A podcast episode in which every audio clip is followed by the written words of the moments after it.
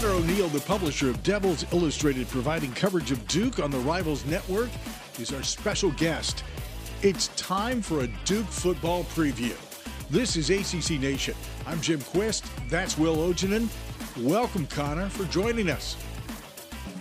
Thanks for having me, guys. I don't, I don't know about special, but uh, I'll take it. Uh, thanks for having me on. Um, looking forward to diving in. It's always special when you join us, man. Uh, Mike Elko has uh, grabbed his first head coaching position at Duke. Comes from Texas A&M as defensive coordinator. Elko was at Notre Dame, Forest, Wake Forest, Richmond, Penn, among others. Uh, always as the man behind the defense. It's a clean slate for him now. We expect changes. We expect a slow ramp up in recruiting.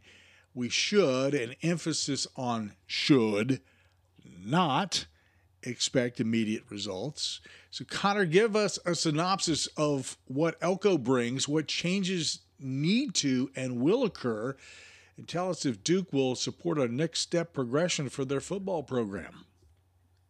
Yeah, I think you've you've hit a lot of the bases that were important to Duke getting a, a head coach like Mike Elko. Um, I mean, his resume really the only thing that was missing was head coach of a program, right? Like he was a defensive coordinator at Notre Dame. He worked his way up uh, kind of through the Dave Clawson um, tree, so to speak. He was with Dave for a lot of years at a couple different stops. Um, you know, Duke had to commit to some re- some resources that they hadn't committed under David Cutcliffe. Um, one of the one of the easy examples of this is uh, the catapult systems that a lot of programs have been using. They measure like top speed when a player is running, heart rate um, throughout the duration of a practice. Like they'll tell you how many miles the player covered. So that'll kind of tell you like if somebody was overworked, then you can give them a day off. Um, before this spring, Duke had some of those, but they didn't have enough of them to kind of support the whole football program. Mike Elko came in and and that was one of the first things he did. He told us about that in the spring was, you know, we had to we had to buy enough catapults to be able to support a, a real football program. We couldn't just, you know, can't just give them to like the defensive backs and measure their heart rates. And then the next practice you're giving them to the running backs and receivers, that kind of thing. Um, so it's things like that. Um, there's a facilities upgrade, but but those things come on on those those are down the road. Those are, you know, let's let's get some seasons under us. Let's see the progression, um, and that's when the donors start breaking out the money when they can actually see re- results on the field. Um, you talked about recruiting taking an uptick. Uh, one of the big factors for for Coach Elko is the NCAA suspended the 25 signing limit uh, for this class and the next class. So you can sign more than 25 players to a class, which is new. Duke already is at 25 commits for the 23 class. Um, they entered June with two commits. They left June with, I think, 19 and have already had, what's the math on there, six uh, this month. I think is is what it adds up to. Um, you know, they're they're not going out and beating uh, the Clemson's, the the Alabamas, the LSU's, the Notre Dames for recruits, but they're holding their weight. Like they've gotten some high three stars from the Tidewater area. The that that's an area that you know UNC and Virginia Tech have typically had uh, first pick. Uh, they just got a running back out of that area that, that is really good. Um, that I'm I'm blanking on the name. They've had so many uh, added players here lately. Um, it's going to be really important though to to bring in a massive crop of talent, uh, and that means bringing in a signing class of you know between 25 and 30 players. I don't I don't think it'll get too crazy and and go beyond 30 because uh, you want some transfer portal leniency in there and, and some scholarships to play with uh, as well. You still have the 85 scholarship limit um, on football, but but yeah, it, it's you know David Cutcliffe took Duke to some places that you probably never thought Duke would get to based on the mid 2000s, right? Like he took them to the ACC championship game against that undefeated and eventual national champion Florida State team. Who would have seen that coming when they're going winless in the ACC so many times in the mid 2000s? Um, but I think it's fair to say that that tenure fell off. Like that, the program fell off and dipped, and that's why Mike Elko arrived. Like every every coach that walks into a new position that you know isn't isn't coming into a position where the previous coach jumped to the NFL or something, they're going to be realistic and tell you like I'm I'm here for a reason, uh, and I'm, and most of the time the reason is going to be because the previous staff was not getting the job done, and so there there needs to be an influx of talent. Um, there are some pieces there, like I think. I don't think you just chalk this up to, you know, go three and nine or four and eight uh, throw out the tape and start building toward next year. I think that an avenue exists to go six and six and make it to a bowl, and I think that would be a, a pretty good first step for for a first year coach. Uh, but there's also going to be growing pains. You know, as as a first year head coach, Mike Elko is going to learn some lessons the hard way. That's just the nature of of the beast and the nature of of the gig. Um, so we'll we'll see where it goes. Before Will gets into uh, some of the X's and O's on offense and, and defense, l- let me um, um, sort of parallel you on your comment about Cutcliffe.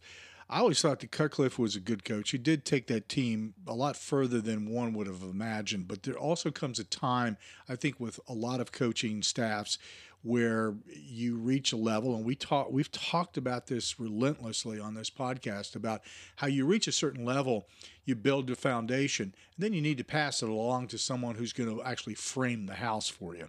And i think that elko is is in that in that boat.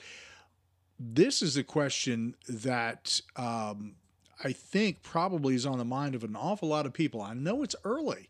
He's just started but is Mike Elko the kind of guy who's going to be around for a while, like Clawson at Wake Forest, or even Cutcliffe, who was you know preceding him? Is he the kind of guy that you see as a long-term builder of a Duke football program that is going to be competitive year in year out?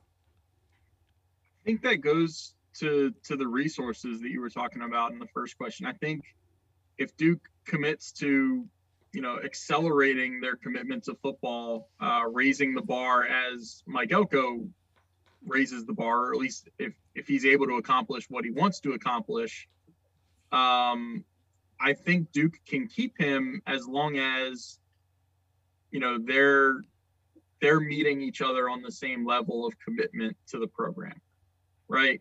If, if that makes sense, like sure, you know, with with with Wake and Dave Clawson, uh, I'm not sure Dave sticks around if Wake's facilities and commitment to his program doesn't elevate with the way the program elevated.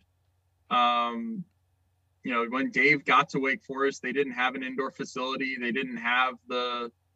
Um, they've got a new locker room coming.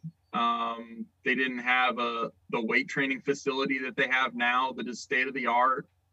Um, you know, they Wake was Wake was down here uh, when Dave took that job, and Wake had to get to here, um, or or risk losing him. Uh, and I think, you know, all of this is is hypothetical on whether Mike Elko actually is a good fit for Duke. If you know, I, have talked ad nauseum about how good of a fit Dave Clawson is for Wake Forest as a school. I think Mike Elko is a really good fit for Duke as a school, but we'll we'll see that. Uh, you know, he hasn't coached a game yet. Like he, he yeah. coached the spring game, uh, but you know, until until that, I think it's a Friday night opener against Temple. Um, then we'll start to really get a handle on whether he is the right fit, and and we probably won't know a for sure answer until a couple years from now. But yeah, I, I think that as long as Duke and Mike Elko see eye to eye on the way on the trajectory of the program, I think he could be there in in the long term and not just there for you know three or four years, have some success and then jump to you know one of the one of the bigger level schools. Right. Time will tell. Will, let's examine it a little closer. Sure. But before we do, I actually want to go back to the recruiting uh, that you mentioned for the class of 23. You'd mentioned that they're already at 25 commits. I believe Rivals has them ranked at 21st already uh, so far. And we're five months out to signing. That's obviously going to change, but still pretty impressive that they're up there. But um, when you are you getting a sense of what uh, Mike Elko is really selling to all these commits? You know, I if I had more of a handle on on the day to day recruiting coverage, um, I should. I, I, just am not at a place with the site um, that I do. I would have an answer for you there. I think when he, if, if I if I go off of what he said at his introductory presser, right? Uh, it's going all the way back to December last year, and a lot of things changed since from from then to now. Uh, a lot of it was you know, Duke has a national brand in just about every sport they have, other than football. Um, Duke basketball, we know, is a national brand, but even you know Duke women's basketball with Kara Lawson at the helm, Duke lacrosse is, is a massive um, flagship for for lacrosse programs. Uh, Duke golf um, punches out pros. Football is really the only one that is lacking, and Mike Elko is selling what told us at his intro presser that he was going to sell Duke football could become a national brand as well. Like that's the last piece of the puzzle for the school, and he wants to push that over the top. Um, you're also in recruiting when you're a first year coach. You can sell to kids these days. Hey, come in and be a don't don't go somewhere that uh, you know you're gonna walk into a situation that you're gonna you know sit on the bench for a year or two.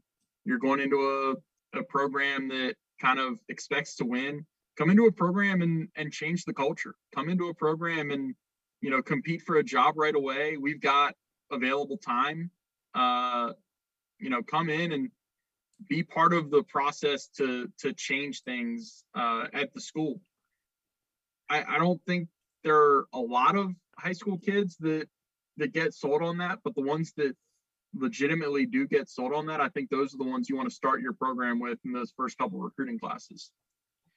Okay, so trigger warning for those of you who are Duke football fans. This is to, to say that uh, that Elko and defensive coordinator Robb Smith have some work to do. It might be a bit of an understatement from where they were the second half of last season. So I'm just going to run it down for you here.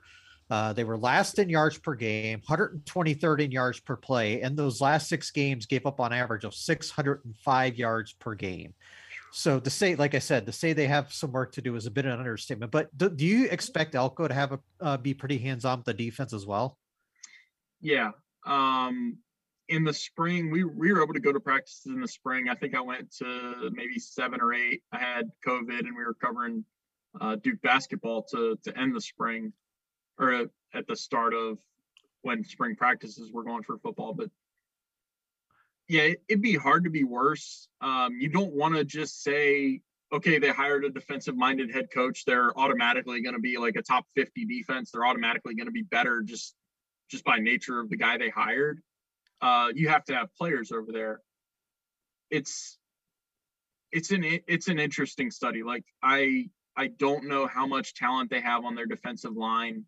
I don't, so I don't know how much pressure they're going to get. And if you can't get pressure, then you're not going to be a very good college defense. Uh, you can't, you can't expect defensive. Your your good programs with good defensive backs, they they can't cover for six or seven seconds every play. So I think that means you might see a lot of blitzing. Um, Duke's strength on defense is in the linebacker corps. Dorian Mausi and Shaka Heyward are both pretty decent linebackers, and they get back Rocky Shelton the second, who was away from the team last year. Uh, don't know the entire story. I, I kind of walked into that situation and had to be educated on it. Um, but he's back now. He was back in the spring. Uh, he was a, a big time contributor in the COVID year in 2020. So getting him back, um, if you have three good college linebackers, I think they're going to start two of them. I think they're going to be a four-two-five defense. uh, you can work with with three good linebackers in a four-two-five. Like you can you can make some things happen. You can make some things work with working one of them as a stand-up rusher on third downs, that kind of thing. Uh, they lost a lot of snaps in the secondary, and I phrase it that way because they had a lot of experienced guys in the secondary, and their secondary was terrible last year. Like, I I just go to to the Louisville game on that Thursday. I think it was a it was a, either a Thursday or Friday night. Uh, I think Malik Cunningham is still picking up yards in that game. I think he was uh, in the press box. I still remember we were all blown away because they're telling us that Malik Cunningham is the first uh, Louisville player with 400 passing yards and 200 rushing yards in the same game, and we're all like, Lamar Jackson was playing for them eight years ago. How did he not have that? Like, how does Lamar Jackson? How do how do you do something that Lamar Jackson never did? And the fun fact there is like Lamar Jackson had one game with over 400 passing yards and 199 rushing yards, which is great. oh, but man. but still, I mean, nothing against Malik Cunningham. Like Malik Cunningham is is in the discussion of you know the throw the throw the top eight quarterbacks into into a hat and pick one out, and they're probably the best quarterback in the ACC, right? Right. right. But man, he just shredded them, and they they did nothing to even slow him down remotely.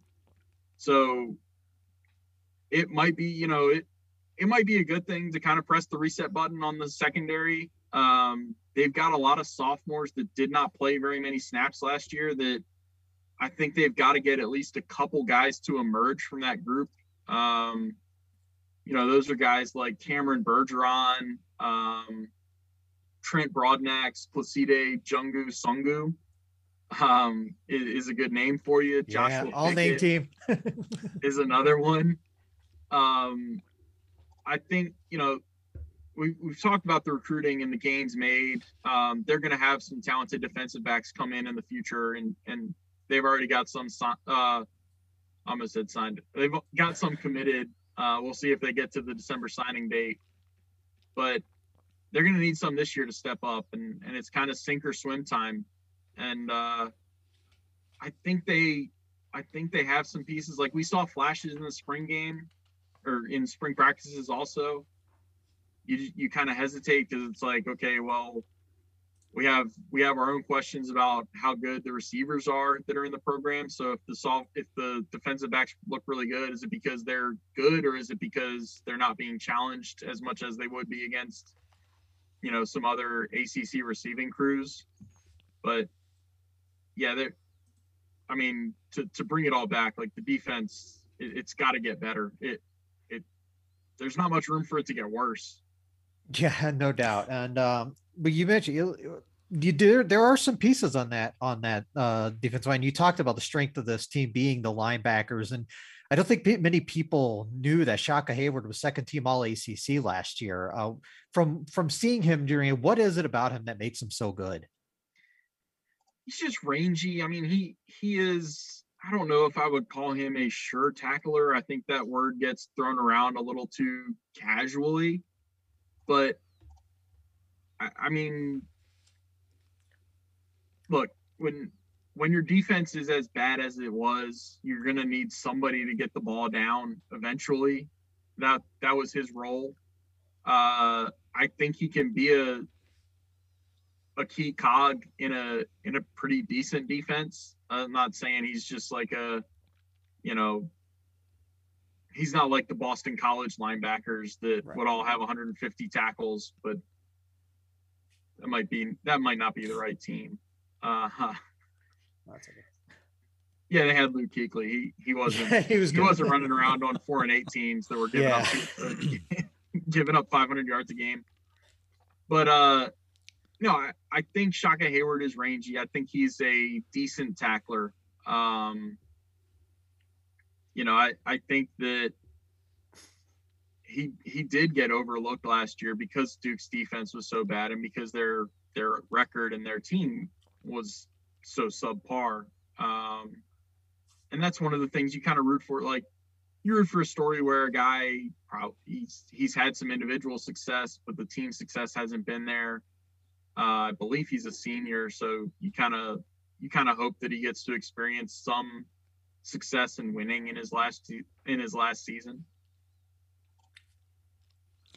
So Connor, um, the key to making a lot of things happen uh, is the line. So I want to talk just briefly about both the defensive line and the offensive line. Um, what what what does Elko have to work with there? What does he what does he have that's already in house and that's coming in?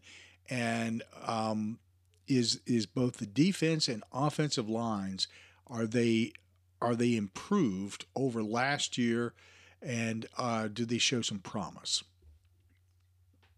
The best. So I've got I've got Pro Football Focus pulled up here. The most pressures on the team last year were from DeWayne Carter, who was a defensive tackle.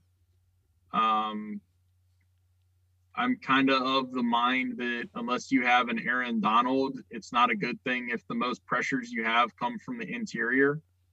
Um, because the pressure from the interior, if your ends don't have contain, uh, quarter every quarterback in this league pretty much can escape right or left and burn you with his feet. Um, they have RJ Oben back. He was a starting defensive end last year. Uh, he had five sacks that led the team. Uh, they lost their other starting end, uh, Ben Fry. And we're going to find out if guys like Michael Reese, uh, Caleb Opon, and Ahmad Craig can step into roles and, and take jumps under a new staff. Um, the one incoming player that I am really intrigued by is Vincent Anthony Jr. He's from at Durham High School. Uh, I believe it's Durham, Jordan. Um, he was a kind of middling three star for us and went to the All American Bowl as one of the lowest ranked players and blew up. Like he turned heads. He he was he was turning everybody's head as as an athletic freak edge rusher. Uh, I think he is 6'6, 240, 250, that range. Um, fresh coming in and playing as a freshman on the defensive line is, is doable uh, at places other than Clemson, but it's it's tough. So there's going to be a learning curve there. But if if there's going to be a newcomer who makes a really big difference, I think it's him, and uh, I'm really interested to see how he looks in the fall. So talk to us about that offensive line and whether or not it's going to provide the time necessary for whoever is under center and everybody behind that and out wide. It's going to be enough time for them to put together some plays that will put points on the board.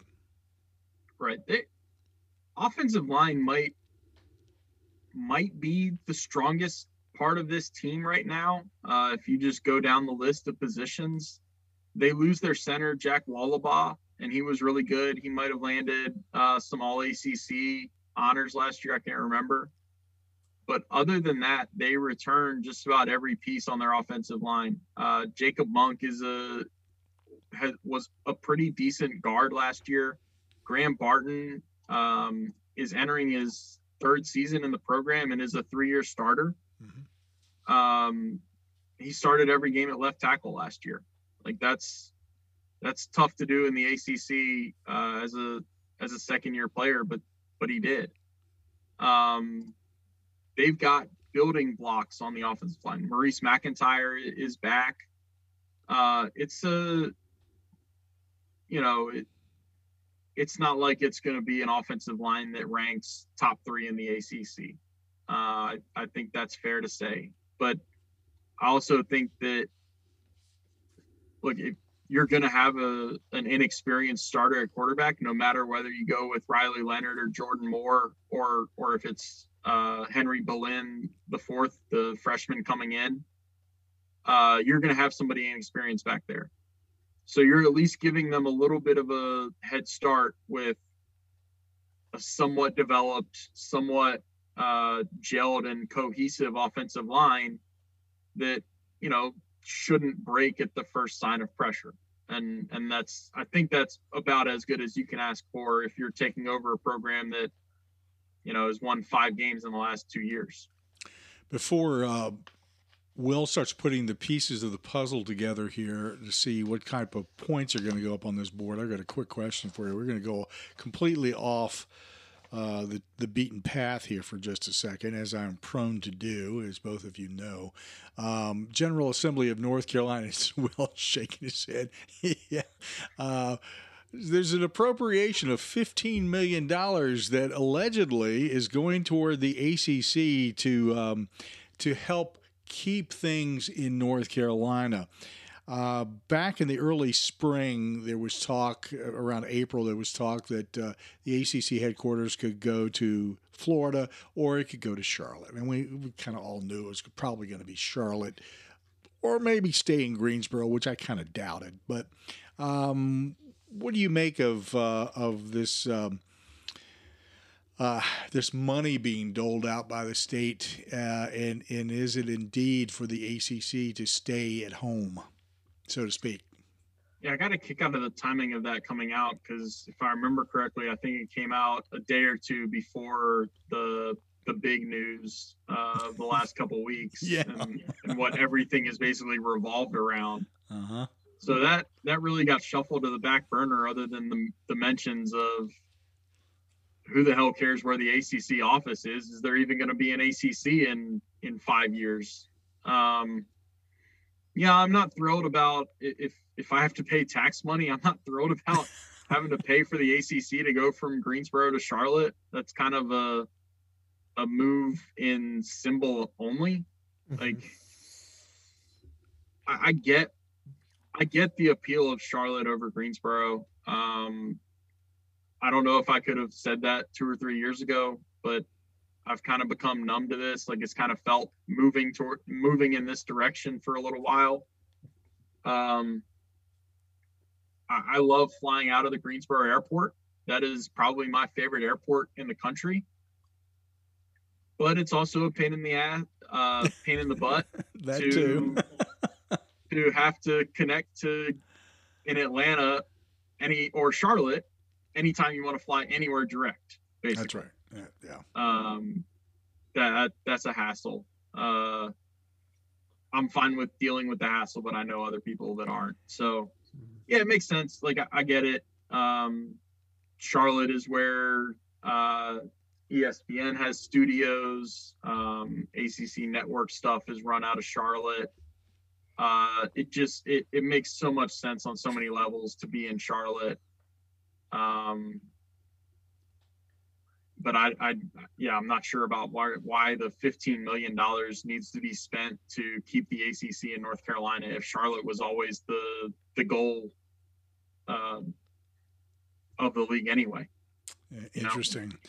I used to uh, used to do the old Piedmont and Eastern Airlines into Greensboro a lot out of Roanoke and, and whatnot. So I mean, I I, I kind of remember those days too. But I'm stuck in Charlotte and Atlanta and everywhere else now. So, well, it's all yours. Take uh, take us uh, down the the path here. Well, you mentioning P- Piedmont Air- Airlines really dates yourself there, yes, Jim. it does immensely. that okay, so you you briefly mentioned the quarterbacks uh, a little bit ago, and you mentioned Jordan Moore, Riley Leonard, and the freshman you had also had mentioned. Um, so the, obviously, you know, new is going to be another another starting quarterback for this program, which has had no no consistency consistency since Daniel Jones left for the NFL. So do any of them really fit what they run one run on offense better than the others? Yeah, I I think both of these guys. I mean, if if one or both of them weren't fits, uh, they would have been more aggressive in pursuing a quarterback in the transfer portal in the spring.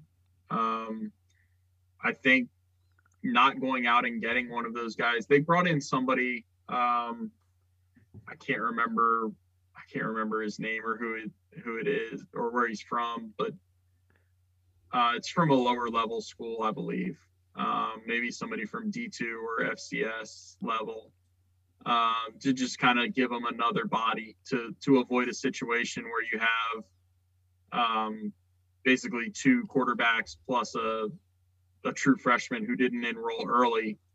I always kind of I think Henry Belin will have a at least a little bit of a fair shake to earn the starting job in the in fall camp, but I always think that quarterbacks that don't come in in January are starting so far behind because they don't have that extra six months of working with receivers, working with running backs, and getting the timing of the offense. Um, so yeah, I, I think Riley Leonard and Jordan Moore both fit what Kevin Johns wants to do.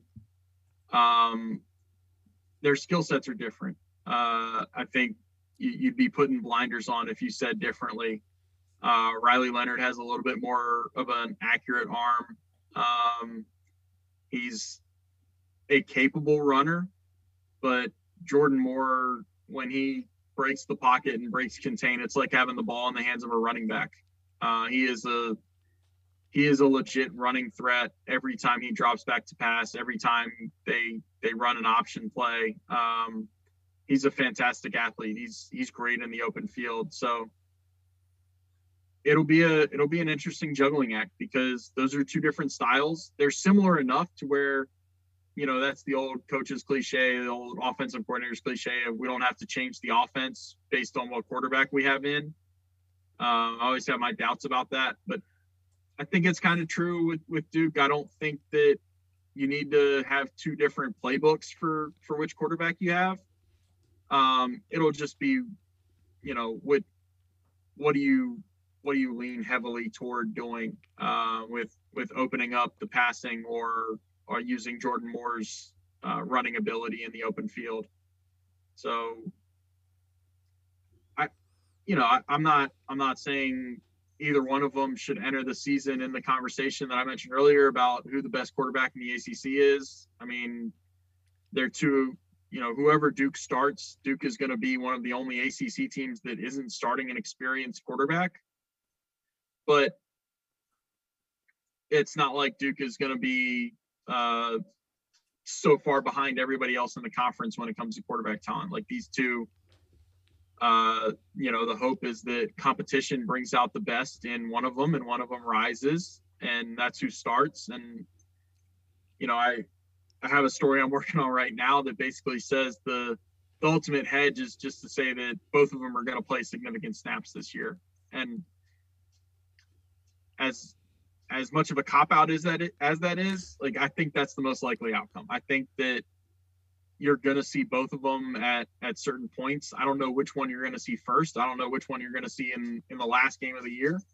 but I think both of them definitely will get their chances to do things uh not just in fall camp, but in, you know, on Saturdays in the fall.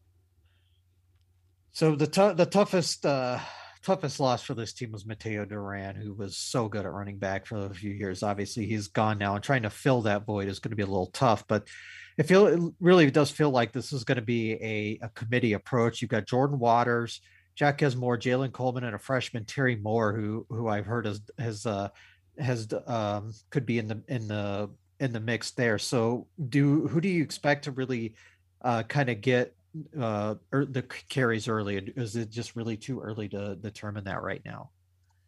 I think you know last year's results don't matter as much because it's a new staff and because it's a new system but i'm inclined to think jordan waters should have at least a little bit of a leg up because he is the only one of the group that has played significant snaps.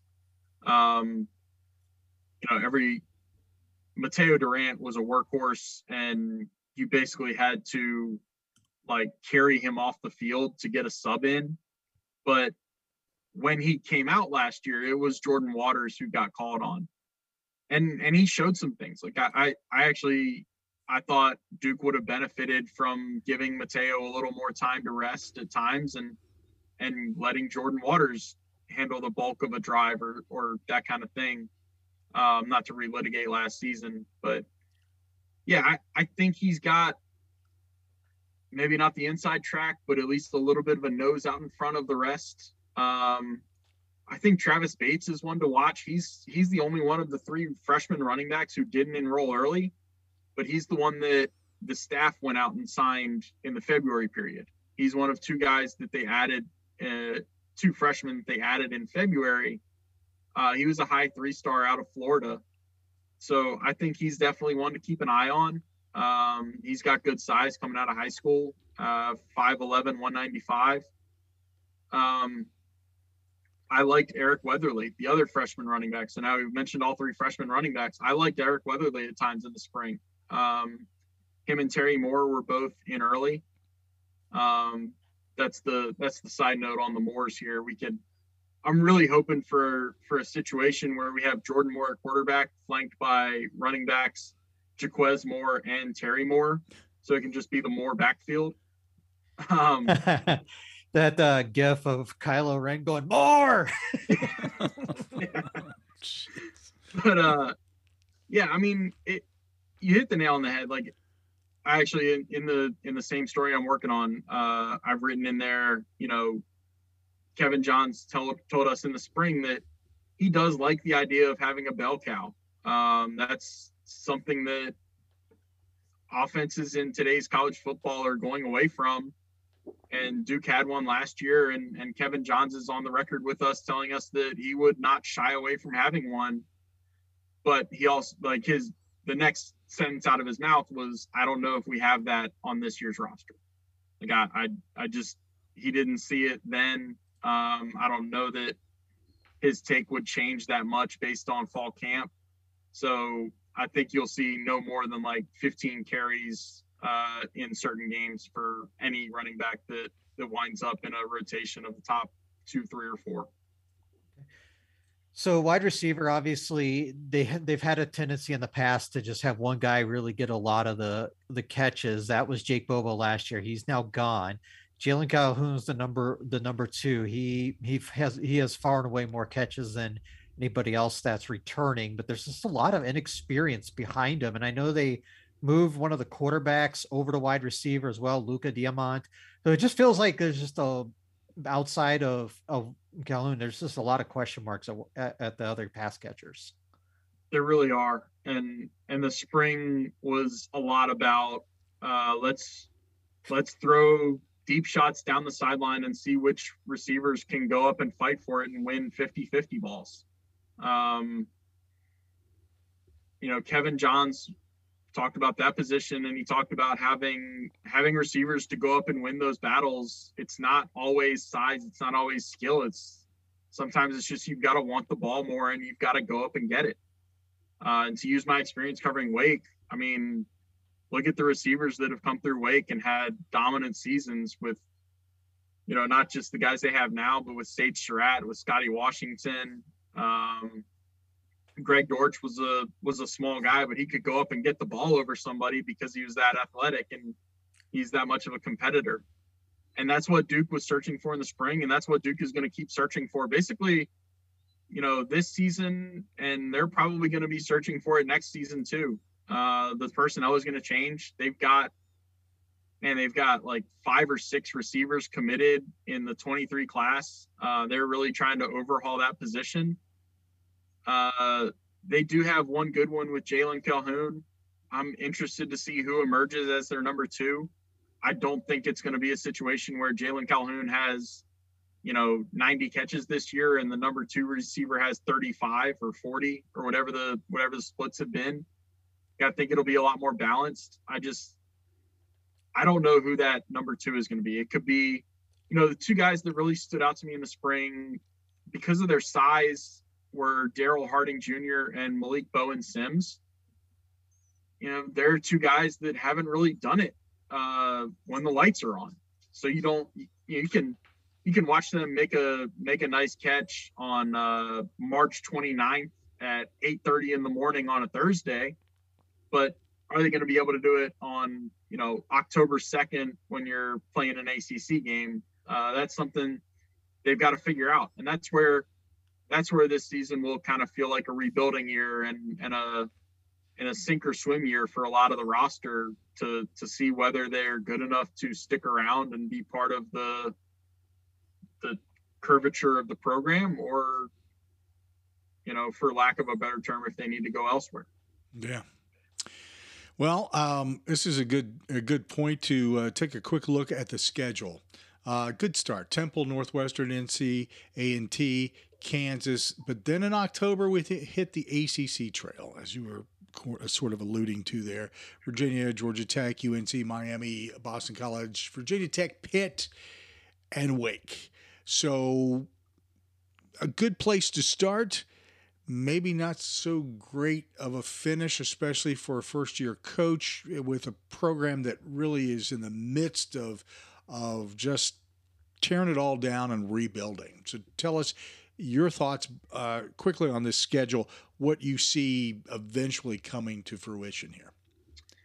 Yeah, it's you know, football schedules are done so far in advance that you just inherit what you inherit when you're a first year coach. I'm sure, I'm sure Mike Elko would rather have seven home games and five and five road games. Uh, but you know, the, the schedule plays out to where this is the year that you've got to go to Kansas and to Northwestern.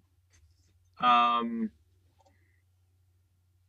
Northwestern is a solid program. You know, people might laugh at this, but Kansas last year was not the disaster that I thought they were going to be. Uh, that Lance Leipold is is a second year coach that you know, knock on wood here, I, I think he knows what he's doing, which is crazy to say about a Kansas football coach, but that that is a tough game too. Um, I I don't think that it would be a disaster if Duke is two and two in the non-conference. Um, those are two tough road games if, if you're drawing it up.